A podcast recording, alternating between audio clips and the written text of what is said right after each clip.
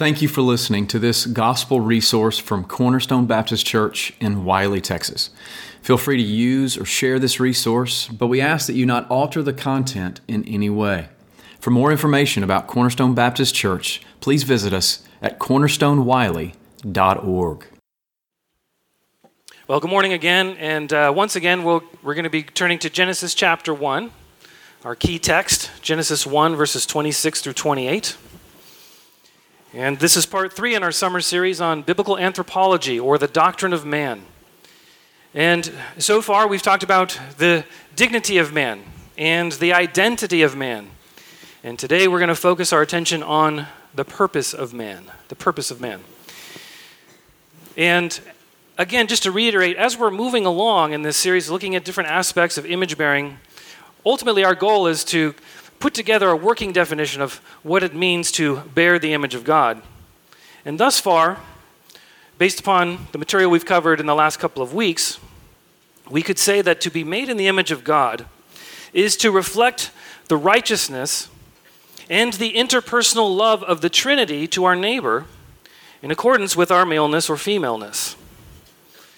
And this definition incorporates things that we've learned over the last couple of weeks regarding man being made to represent God, to reflect his righteousness, and some of the things we learned last week about the, uh, the relationality of man and the, uh, the interpersonal relationships that that reflects within the Godhead.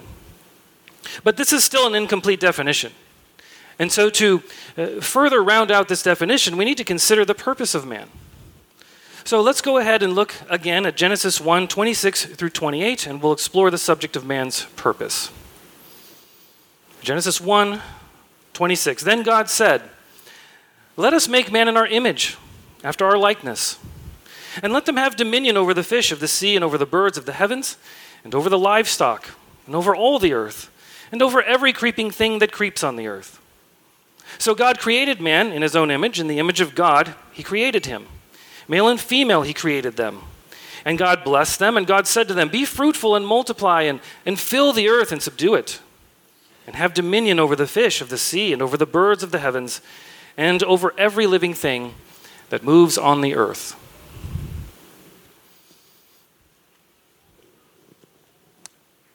Why are we here? Why are we here? I'm not talking about why are we here as a gathered church on a Sunday morning in Wylie, Texas. I'm, I'm asking, why did God make man? Why was man created? For what purpose? What was man designed to do? Theologians have put forth different answers to this question, but once more I'm going to turn to Herman Bavinck's essay, The Origin, Essence, and Purpose of Man. I hope you don't tire of me quoting from Bavinck. It's just that he writes with great clarity and coherence. And in talking about the purpose of man, Bavinck gets straight to the point. He says this Genesis 1 26 teaches us that God had a purpose in creating man in his image, namely that man should have dominion over all living creatures and that he should multiply and spread out over the world, subduing it. If now we comprehend the force of this subduing under the term culture, we can say that culture, in the broadest sense, is the purpose for which God created man after his image. Now, in this quote from Bavinck, we see that man's vocation, his calling and purpose, was to have dominion over the earth to subdue it. And this idea of having dominion and subduing the earth is best summarized, I think Bavinck is correct here, by using the word culture. And consequently, this divine ordinance that is given in Genesis 1:28, that man is to fill and subdue and have dominion over the earth, it's sometimes referred to as the cultural mandate. And it's given other names as well, the creation mandate, the dominion mandate, but for our purposes, we're going to refer to it as the cultural mandate. Now, Bavinck goes on to say that this cultural mandate it doesn't constitute the entire content of what it means to be made in the image of God. And, and we've already seen that. The, the idea of man being made in the image of God is multifaceted. And this cultural mandate is just but one aspect of it. However, this cultural mandate is certainly not an arbitrary or an incidental addendum to this concept of man being made in the image of God. On the contrary, the emphasis that is placed upon this mandate and its close relationship with the creation of man according to the image of God, as soon as God creates man, he immediately gives this mandate. I think this conclusively indicates that the image of God in man comes to expression and is made manifest as man fulfills this mandate. It is there, it is through the fulfilling of this mandate we could say that the image of God to a significant degree is more fully explained and unfolded and realized. Therefore, if we are to properly understand our calling, our vocation, our, our purpose as human beings, we need to have a proper understanding of this idea of culture. What is meant by culture? So, we're going to take a moment to consider the etymology of the word culture so that we can have a, a better understanding of what culture is and, and try to define it. And, and, just FYI, much of what we're about to consider, these are insights that I gleaned from a helpful little book called Plowing in Hope by David Bruce Hegeman. And it's a, it's a short read, it's an excellent book, and uh, if you're looking to delve into this subject more fully, I'd recommend it to you. So let's look at the etymology of this word culture. The word culture is derived from the Latin word cultura, which is the past participle of the verb colere. And the verb colere means to plow or to till. Cultura was originally used to denote the cultivation, the active care or tending of plants and animals. Hence, we speak of agriculture. Agros in Greek means field. So, agriculture is the caring and tending of soil to grow crops and the rearing of animals for food and wool and other products. And interestingly, and not insignificantly, the term cultura was also used in a religious context to mean worship. And so the idea seems to be that in the same way that a farmer is actively fussing over his crops, so the worshiper devotes all of his attention to the deity that he serves. Thus, cultura is closely related to the Latin word cultus, meaning adoration or veneration. And this is also where our English words cult and cultic, cultic come from. Now, according to the English, uh, Oxford English Dictionary, the word culture, it wasn't introduced into our English language into about the 15th century. And originally, it was strictly used in that agricultural sense. But in the following century, it began to be used more in a figurative sense to describe the development of the mind. And so farming actually became a metaphor for the improvement of, or the refinement of the mind by education and training. So we could say things like cultivating the mind or uh, plowing the, the, the soil of the heart. By the 1800s, when the ideals of Enlightenment humanism had taken hold of Western society, the term culture came to mean the state of being refined in your mind, in tastes, in manners, and to the intellectual side of civilization. And I think that we still use the word culture in that sense today. A cultured person is one who we think of as being intellectual or um, maybe well versed in, in the arts or in literature, well traveled, uh, a connoisseur. By the end of the 19th century, culture, that word shifted a little bit more and it began to be used to denote more generally the whole way of life of a group or a society, not just its finer achievements. It was used to refer to the beliefs, the behavior, the language, and the entire way of life of a particular time or group of people. And I think this is primarily how we use the word, the, that word today, culture. It, its usage, I think, has become more anthropological in nature rather than agricultural.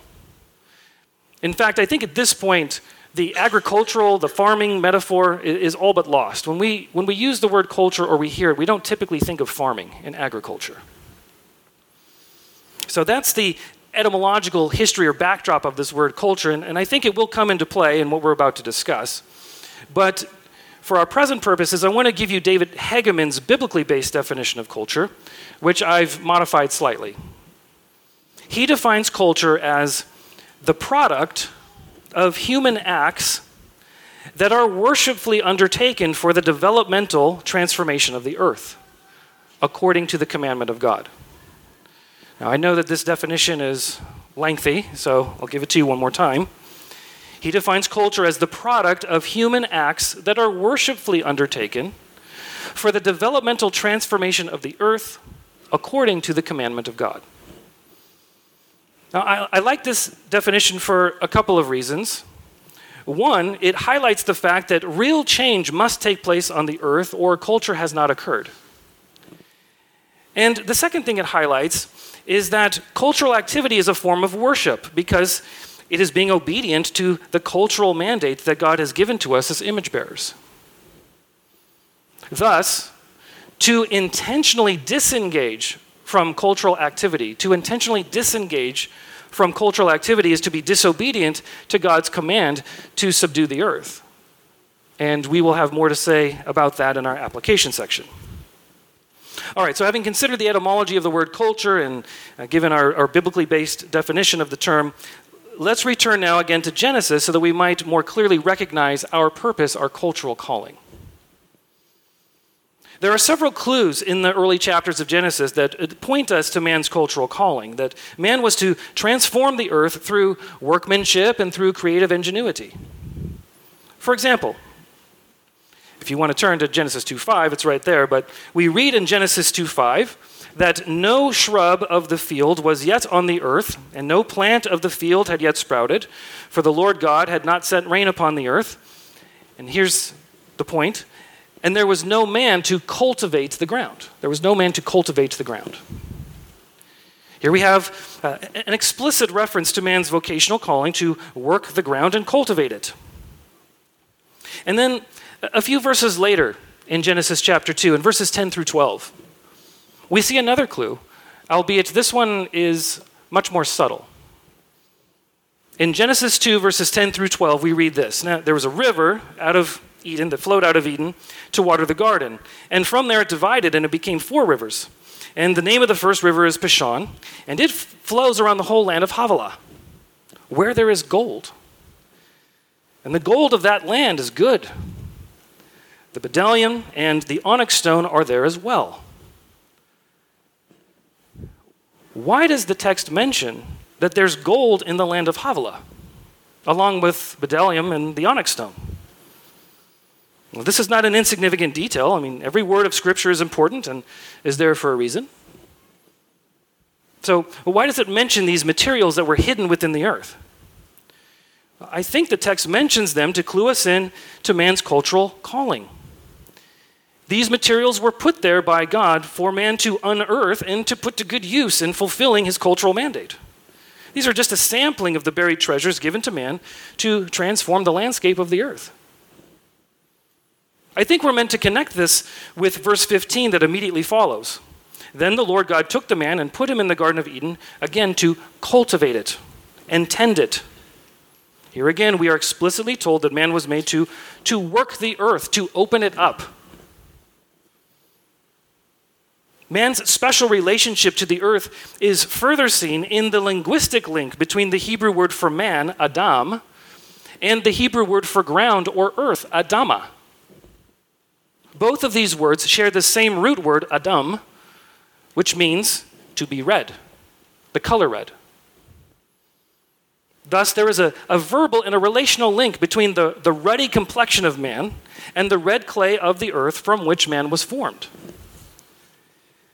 The etymological association between the word Adama, ground or earth, and the word Adam, man, this etymological association is meant to reinforce the relational link between humankind and the ground. Man was made from the earth, yet the earth was made for the man. Man was made from the earth, yet the earth was made for the man. Now, let us not think that man's cultural activity was strictly confined to farming or agriculture. Gold and bdellium and onyx stones really have nothing to do with farming or agriculture. Man was to use his intellect to take all of the resources that he had been given within the earth and use them to create all different kinds of cultural products. Indeed, by the end of Genesis chapter 4, we already read of some of Cain's offspring making musical instruments, and others of his lineage becoming craftsmen of bronze and iron. But let us not think that cultural activity is restricted to, to industry, to the processing of raw materials and the manufacturing of goods. In naming the animals, Adam was engaged in a form of cultural activity. It required careful observation and analysis, which is the basis of all science. Adam didn't flippantly give names to the animals, he, he put thought into all the names that he gave them. I have no doubt that he gave every creature a, a somewhat thorough inspection before giving it a name. We can infer this from the thought that he put into naming his female counterpart and wife. This is bone of my bone, flesh of my flesh. He's, he's observing, he's analyzing. She shall be called woman because, that word because is a cause and effect kind of word. There's reasoning taking place. She shall be called woman because she was taken out of man. Again, that word because indicates to us reasoning, thought, in fact, Adam is actually using wordplay. Just as man, Adam, was taken out of the ground, Adama, so the woman, Isha, was taken out of the man, Ish. In Hebrew, there's two different words for man, Ish and Adam. And so Adam is playing on the word Ish to indicate the concept of unity and diversity, which we discussed last week. The woman is like me, Ish, but at the same time, she's different from me, Isha. And later in Genesis 3, verse 20, Adam gives his wife the proper name Eve. Why? What is the reasoning behind this name? And the text tells us because, there's that word again, that cause and effect word, because she would be the mother of all living. In Hebrew, that word is chava, which means life giver. Or in the Greek Septuagint, Zoe means life giver. Thus, we see that Adam was very thoughtful in the names that he chose. He observed and he studied and he reasoned before he came to a conclusion. And so, again, this is the foundation of science. Furthermore, when Adam first saw Eve, his response was very poetic, as we just read. This is bone of my bone, flesh of my flesh. In the Hebrew, it's, it's very rhythmical language that he's using to express his joy at seeing the woman. And so, this is also a cultural act. It was a foreshadowing of the arts. And so, cultural activity, it encompasses husbandry and agriculture, industry and manufacturing, science and the arts. To quote Herman Bavinck yet one more time Dominion of the earth includes not only the most ancient callings of men, such as hunting and fishing, agriculture and stock raising, but also trade and commerce, finance and credit, the exposition or the exploitation of mines and mountains, and science and art. We see then that man has been engaged in cultural activity from the very beginning, and that it's very broad in scope, this cultural activity. And this should make sense to us when we realize that cultural activity is fundamental to our purpose. Man was made to create culture. Eden, Eden was a temple. And man's purpose was to expand the borders of Eden and transform the entire earth until it became a global temple of community worship. And even though man has now fallen and the cultural mandate, uh, it, it hasn't been rescinded, even though man has fallen. The purpose of man has not changed. As Christians, we're still expected to worshipfully develop and transform the earth to the glory of God. And we do this in a threefold way as prophets, priests, and kings. So let's talk about that for a moment. Man was made to be a prophet, priest, and king. As a prophet, man was to think God's thoughts after him. He was to interpret reality in accordance with the revelation that had been inscribed upon his heart and that had been delivered to Adam. Man was to proclaim and uphold the truth throughout all of his cultural activity as a prophet. As a priest, man was to serve God by developing and transforming the earth into a cosmic temple of worship. All of the work of man's hands in cultivating the earth was to be performed in service to God to the glory of God and to facilitate the worship of God. And as a king, Man was to rule in righteousness over the lesser creatures, to be a good steward of all of the resources of the earth that he had been given for fulfilling the cultural mandate, and to govern all things in accordance with the law of God. Thus, we see that man was made to fulfill his cultural mandate according to the threefold office of prophet, priest, and king. We're told in Genesis 2:15 that man was made to tend and keep the earth. And as we read in Genesis 1:28, he is to exercise dominion over the earth and to subdue it. In tending the earth, in tending it, in working to develop it and transform it into a cosmic temple of worship, man would be acting as a priest. In keeping the earth, in watching over the earth and guarding it from evil intruders, man would be acting as a prophet, keeping to the truth, we could say. And in subduing the earth, in exercising good stewardship of the animals and the plants and the other resources that he had been given, and in his governing and ruling, man would be acting as a king.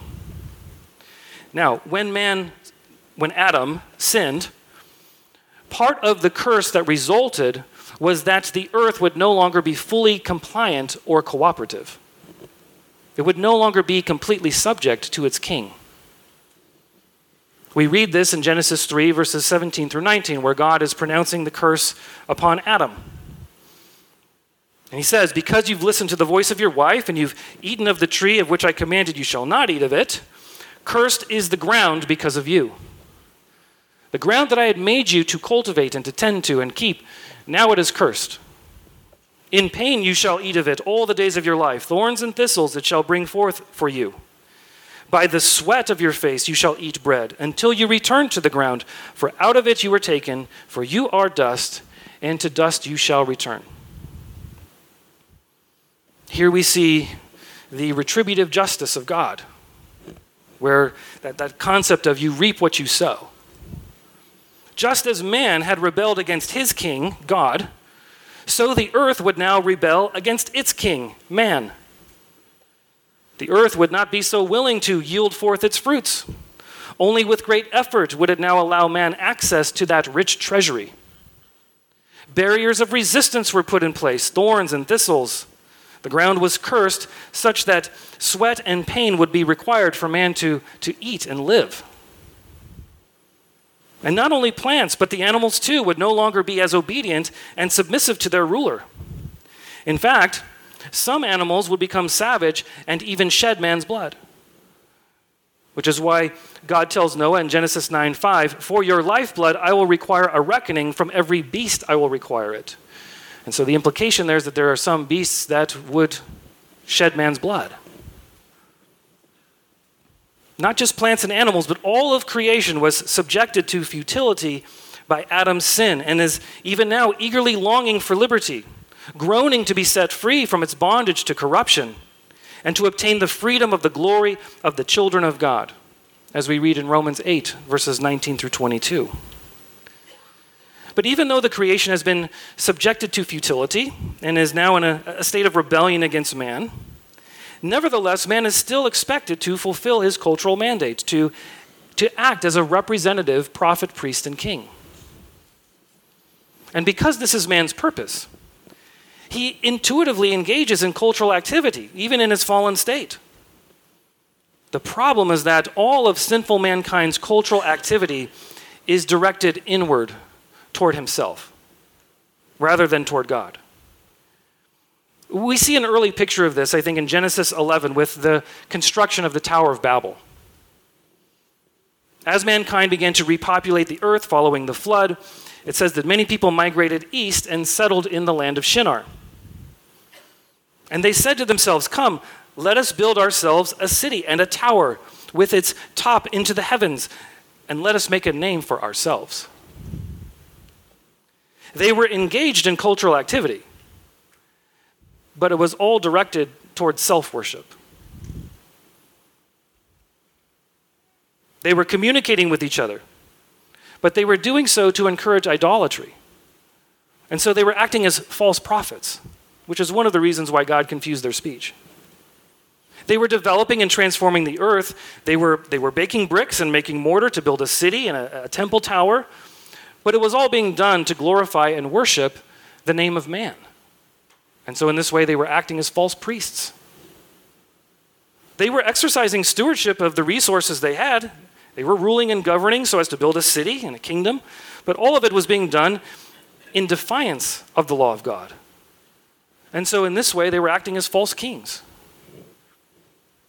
We see then that man was made to produce culture according to the threefold office of prophet, priest, and king. However, as a result of the fall, all of man's cultural endeavors are directed toward sinful ends so long as he remains outside of Christ. Christ, the second Adam, was the perfect image bearer because he perfectly fulfilled this threefold office of prophet, priest, and king.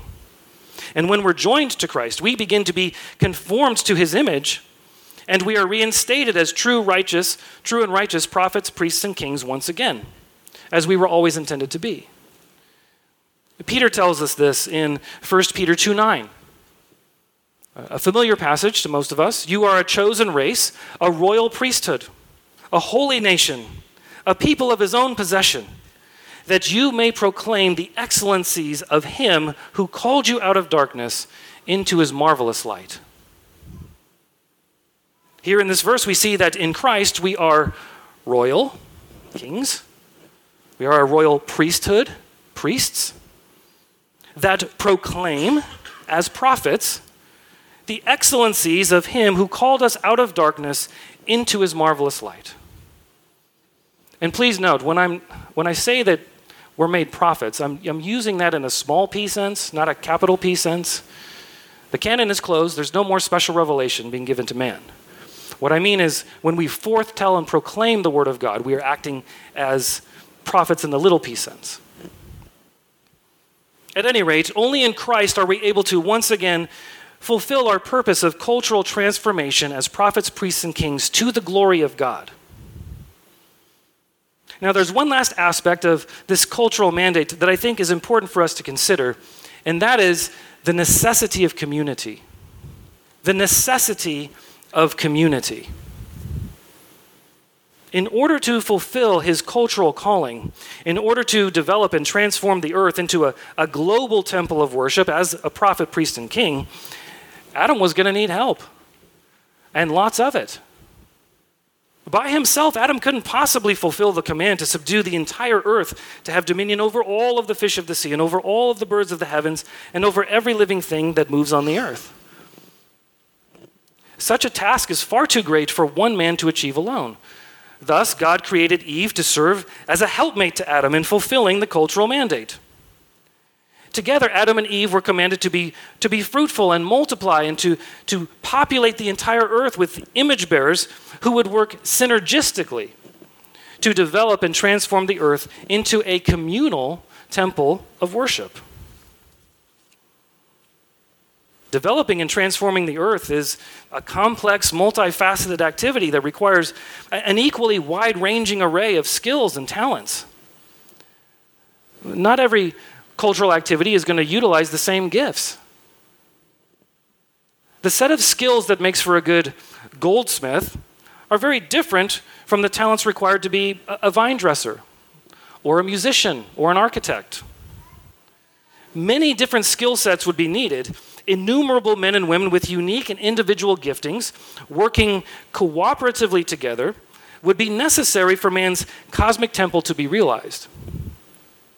And it's clear that even after the fall, God continues to assign to every one of his image bearers differing gifts and talents, both in type and degree, in order to facilitate the fulfillment of his cultural program for man.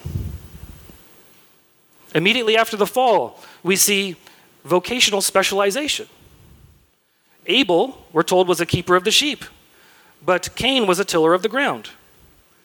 Uh, the text doesn't tell us why each brother took on the occupation that he did. It could have been that they had innate abilities which suited them to the particular type of job that they chose, or it could have just simply been a matter of preference. But what is clear is that they chose two different occupations that were both related to the themes of dominion and working that had been developed in Genesis chapters 1 and 2.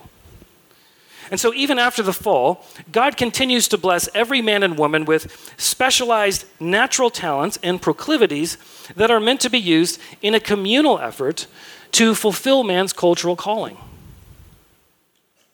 There's a couple of beautiful examples that are given to us within Scripture where we see gifted men and women working together in a communal effort to fulfill man's cultural calling. One of them is the construction of the tabernacle. And then later on in Israel's history, the construction of Solomon's temple. In both of these instances, God called specific gifted individuals to lead the effort Bezalel and Oholiab in the case of the tabernacle, and Hiram in the case of the temple. But there were many other individuals who were gifted by God for these tasks as well. With regard to the tabernacle, in Exodus 36, verse 1, we read Bezalel and Oholiab and every craftsman every craftsman in whom the Lord has put skill and intelligence to know how to do any work in the construction of the sanctuary shall work in accordance with all that the Lord has commanded. If you have time later today or, or throughout the week, go back and read Exodus chapters 36 through 39 and, and see how, how big this construction project was, how many things needed to be made, and how many people would be necessary to do it many different skilled men and women were needed to construct the tabernacle. And the same was true later on with the construction of Solomon's temple. In fact, the variety of occupations used in the building of the tabernacle as well as the temple is astounding. Lumbermen, carpenters, spinners, dyers, weavers, embroiderers, seamstresses, metallurgists, goldsmiths, engravers, jewelers, tanners, perfumers, quarry workers, and stonemasons. And then there were those who provided direct logical, uh, logistical support toolmakers, keepers of animals, seafarers, and laborers. In addition to the craftsmen and laborers, there were those who were involved in the worship activities themselves after the sanctuaries were completed priests in attendance, musicians, singers, musical instrument makers, and, and psalmists, musical composers. This, I think, is what fulfilling the cultural mandate was really meant to look like. The tabernacle and the temple, I think, were both emblematic on a small scale of the grand diversity which was to mark the global cultural endeavor given to man in the Garden of Eden. And these things I think, point us forward to the wondrous cultural potentialities that will be released after the return of Christ and the consummation of all things. When a glorified, sinless humanity fulfills with perfection the cultural development of the new earth. And we'll discuss that topic more next week. Now, in the time that remains, I have six points of observation application. And the first one is in the form of a question How are you shaping the culture? How are you shaping the culture? Notice the question is not, Are you shaping the culture? Question is, How are you shaping the culture? All of us are shaping the culture to some extent. We, we can't help it, it's what we were made to do. This is an interesting thought. I don't know if you've ever thought of this before, but I mean, just consider our surroundings right now. Just, just this right here. Think about the building, the chairs, the carpet, the sound stage, all the instruments, the microphones, the computers in the back, everything that we see right now, our clothes, all of it. These are all the product of the work of man's hands that he's used from materials of the earth. And then if we were to go outside the building, you see concrete that was made for a parking lot. You see automobiles used for transportation, paved roads. You see telephone poles. You see telephone poles and wires, telecommunications. I mean, and on and on it goes. And so marvel at how man, even in his sinful state, has developed and transformed this earth. He can't help but fulfill this purpose, his cultural calling.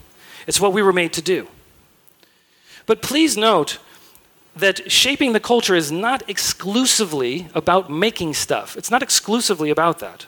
I know we've talked a lot about craftsmanship and using the physical resources of the earth to transform the earth, but The earth is developed and transformed by our speech as well. Thoughts and ideas that are not physical. Man is both physical and spiritual in nature. And so his cultural activity is both physical and spiritual in nature. Remember, man was made to be a prophet as well as a priest and a king. And so both the tongue and the hands of man are actively plowing the earth in spiritual and physical ways. So, with all that in mind, I ask you again how are you shaping the culture? How are you shaping the culture of your work environment? Do you keep and defend and proclaim the truth as a prophet when you are around your colleagues and clients? How are you shaping the culture of your home? When people come to your home, do they see Christ honoring culture taking place there? You parents who are acting as prophets, priests, and kings to your children, who are in the process of raising up the next generation of image bearers, how are you shaping the culture of your family? How are you fostering culture with your children? This past Christmas, my wife and I, we decided to buy a, a 20 gallon fish tank, a little tiny aquarium for our three young daughters. And it has been quite the cultural undertaking, let me tell you. There's been a lot of having to figure things out. Some, a lot of uh, fish dying, and um, there's a fish graveyard in our, back, our backyard now, and there's been some moving eulogies by my daughters.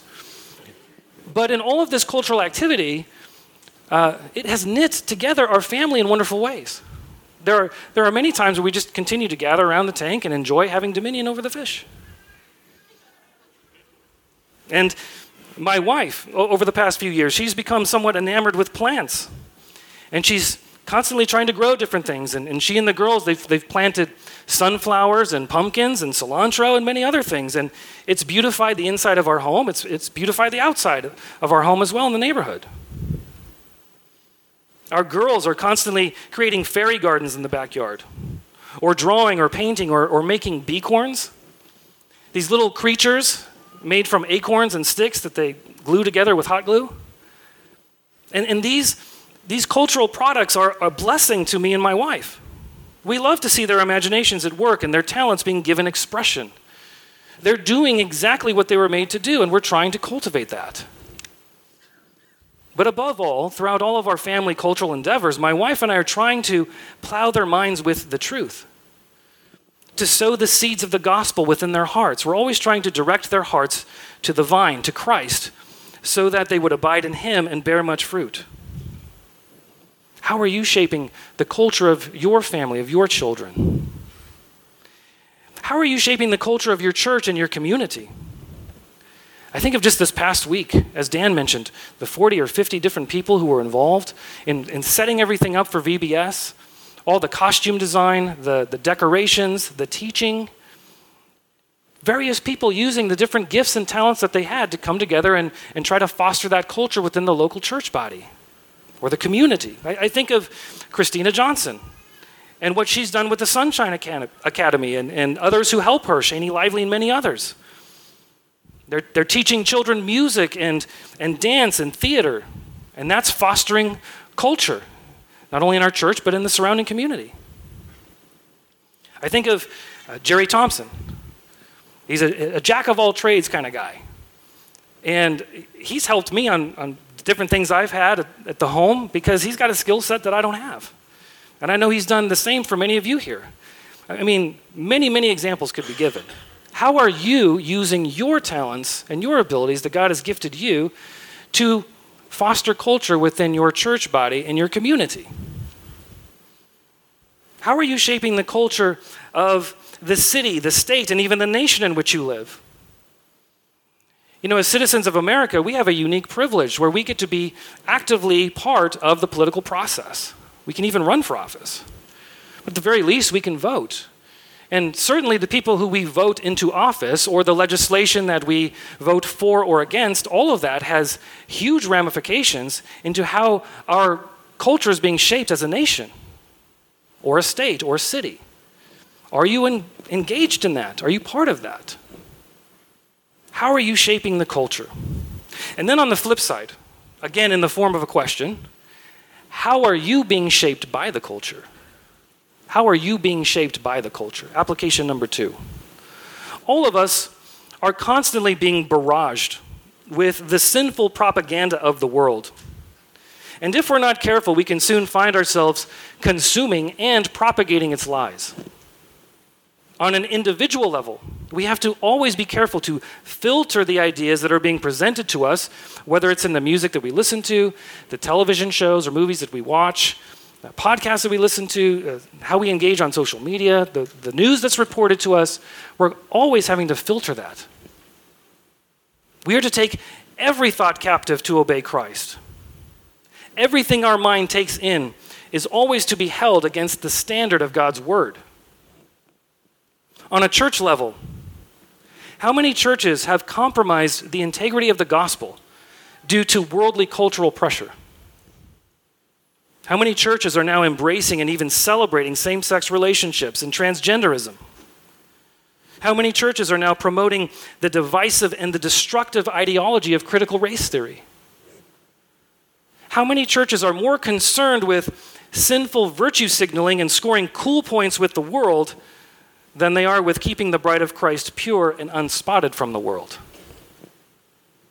Brethren, we are not to be conformed to the sinful culture of this world. We're to be transformed by the renewal of our minds. However, guarding our minds from being conformed to the sinful culture of this world, it doesn't mean that we are to disengage ourselves from cultural activity altogether. Because, and this leads to application number three, to intentionally disengage from cultural activity is to be disobedient to God's cultural mandate. We said that earlier. To intentionally disengage from cultural activity is to be disobedient to God's cultural mandate. For some decades now, many pastors have been of the mindset that the church is to be disengaged from cultural activity, especially with regard to political issues. Many pastors have bought the dualistic lie that life is to be divided between the sacred and the secular. They have fully accepted, imbibed the doctrine of what is referred to as pietism. And, and pietism is the idea that Christianity really should just be a purely private matter and that God's law really doesn't have much place at all when it comes to the governance of nations. According to this view, issues that fall within the realm of politics, sociology, education, economics, etc., well, they're not really to be addressed from the pulpit. To, to get engaged in culture wars, the so called culture wars, well, that's just to get entangled in that which is deemed secular. Thus, the culture wars of the day are really to be ardently avoided for the sake of preaching the gospel. But according to this, uh, sorry, this, this is an incredibly naive and unbiblical view of the gospel. Such false compartmentalization of the gospel, it implies that there's nothing secular in the church. That there's no secular weeds, sinful ideas that the enemy is actively sowing within the minds of the people that need to be confronted with the weed killing power of the word. Conversely, this false dichotomy implies that there's nothing sacred with regard to culture and society. That holiness within politics, for example, is just, that's a categorical impossibility. We're not to view the world in terms of sacred versus secular. Rather, we are to view the world in terms of obedience versus disobedience to the lordship of Christ. Now, thankfully, the pastors and teachers of this church, they don't subscribe to this doctrine of pietism. And they have not been inf- afraid to engage in the culture wars, and they have addressed them head on from this pulpit. As Christians, we are not to intentionally disengage from cultural activity, for to do so is to be disobedient to God's cultural mandate. Application observation number four. All forms of class warfare undermine cultural community all forms of class warfare undermine cultural community. As we observed earlier, fulfilling the cultural mandate, it necessitates community. And this points us back to man's identity, doesn't it? Community implies relationality, relationships. And as we learned last week, man's identity is inextricably linked to his relationality. Thus, the communal effort that is necessary for fulfilling the cultural mandate it reinforces man's identity because it encourages relationships, it encourages relationality. We need each other if we're going to work synergistically to develop and transform the earth in obedience to our cultural calling. The Lord has gifted all of us in different ways and to varying degrees. And He doesn't distribute His talents as equally among us. He gives some of us one, some of us two, some of us five. Therefore, inequality of blessing is not unjust. I've said that before, but I think it bears repeating. Inequality of blessing is not unjust. Therefore, economically driven class warfare is wrong because it fails to acknowledge that God's unequal distribution of blessing and talents is not unjust, and because it undermines cultural community. Indeed, all forms of class warfare undermine cultural community, whether they be economic in nature or ethnic in nature. And so, so, socialistic ideas, including the forcible redistribution of wealth, or ethnic ideas pertaining to critical race theory, these types of ideas are to be rejected because they inevitably lead to cultural impoverishment. These ideas fracture communities and they dissolve relationships between people groups all forms of class warfare, they undermine cultural community. Fifthly, in whatever work you do, do it to the glory of God. In whatever work you do, do it to the glory of God. Man was made to work. Work is not a product of the fall. And all of us, as we've already said, have been given different talents and abilities by God that are, to be employed in worshipful service to Him. You young people, you have a vocational calling. God has gifted each one of you with natural talents and abilities. Prayerfully seek the Lord's will for your life. Ask Him to reveal to you the best way that you can be of service to Him. Those of you who are now retired, continue to use your skills and your, and your knowledge for the benefit of God's people and for your surrounding community. You know, my dad is retired. But you wouldn't know it by how active he is. He goes to local school board meetings and he speaks out against the garbage that's taking place in the public schools. Right now, he's in California at a, um, uh, I'm trying to think, a homeschooling conference. He goes to these all the time and he, he speaks out to, to parents at the importance of raising their children in the fear and admonition of the Lord and having a biblical worldview. He's very active. So, if you're if you're retired, continue to look for those opportunities to teach the skills and the knowledge that you've acquired to the younger generations to inspire them. And for those of us who are currently plying our trade, let us always do our work as unto the Lord, as an act of worship, remembering that we shall all have to give an account of how we invested the talents that we've been given. And that to those of us who have been given much, much shall be required. Sixthly and lastly, this one is also in the form of a question, and it's primarily directed at those who are who might be unbelievers. To whom is your cultural service being directed? To whom is your cultural service being directed?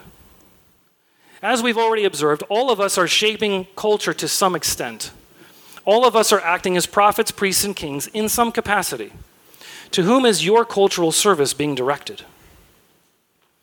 There are only two kingdoms in this world as I think was one of the themes of the VBS this last week. Now, granted, one of those kingdoms is illegitimate. There's only one legitimate kingdom, and that's Christ. But nevertheless, the Bible does speak of two kingdoms, and you can only be in service to one of those kingdoms. You cannot serve two masters. You're either a slave to sin or you're a slave to righteousness. You either belong to the kingdom of light or you belong to the kingdom of darkness. You're either under the lordship of Christ or you're a captive of Satan doing his will and serving his illegitimate domain. To whom is your cultural service being directed? To whom is your allegiance? There's no neutrality. You must take sides in everything that you think and say and do. If you don't belong to the Prince of Peace, then you belong to the Prince of this world. If you're not joined to the God man Jesus Christ, then you're joined to the God of this age. And all of your cultural activity is misdirected in worshipful service to Satan rather than to God. All of the talents that you've been given to be used in the service of God are being misused and misappropriated. And it will not go well with you in the day of judgment. As we learn from the parable of the talents in Matthew 25. You will be judged a wicked and slothful servant because you did not use the talents and abilities that God blessed you with to advance His kingdom and fulfill His cultural mandate. And you will be cast into the outer darkness as a worthless servant, where there will be weeping without end and gnashing of teeth and ageless agony. If you would escape this end, if you would fulfill the purpose for which you've been made, come to Jesus Christ. Believe in him. Repent of your sin. Kiss the Son of God while you still can, lest he remain angry with you and you perish in the way. Blessed are all who take refuge in him. Let's pray. Father, again, we just we thank you for your word. We thank you for what it teaches, what it teaches us about you, what it teaches us about ourselves, our dignity, our identity, our purpose. Lord, we thank you that you have blessed each and every one of us with different talents and abilities that we are to use in service to you. Help us to do this. Help us to use our talents to magnify the name of Christ and to be instrumental in advancing gospel glorifying culture in our generation. Let us work zealously for our great prophet, priest, and king, the Logos, the Lamb, and the Lion. And it is in his name that we pray.